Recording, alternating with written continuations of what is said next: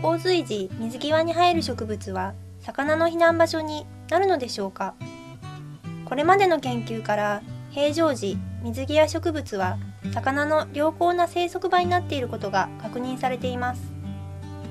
実験では流量を毎秒0.2トンから0.35トン0.5トン0.8トンと2時間ごとに増やしていきました。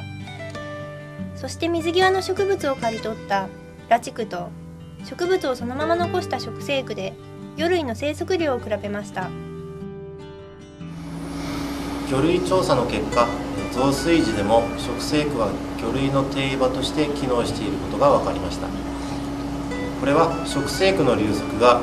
魚類の巡航速度以下に保たれていることが原因と考えられます。水際植物は流速や照度の低減効果に加え増水時の避難場所として機能していることが明らかになりました。